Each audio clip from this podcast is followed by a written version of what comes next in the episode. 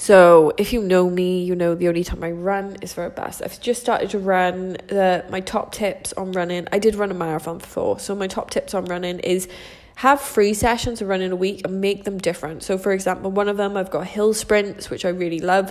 Um, the other one maybe a bleep test or aerobic running. So it's like four minutes fast paced running, uh, two minutes you know walking, getting our heart rate down, and then the other one is I think it's like one minute run, and then 30 seconds walk.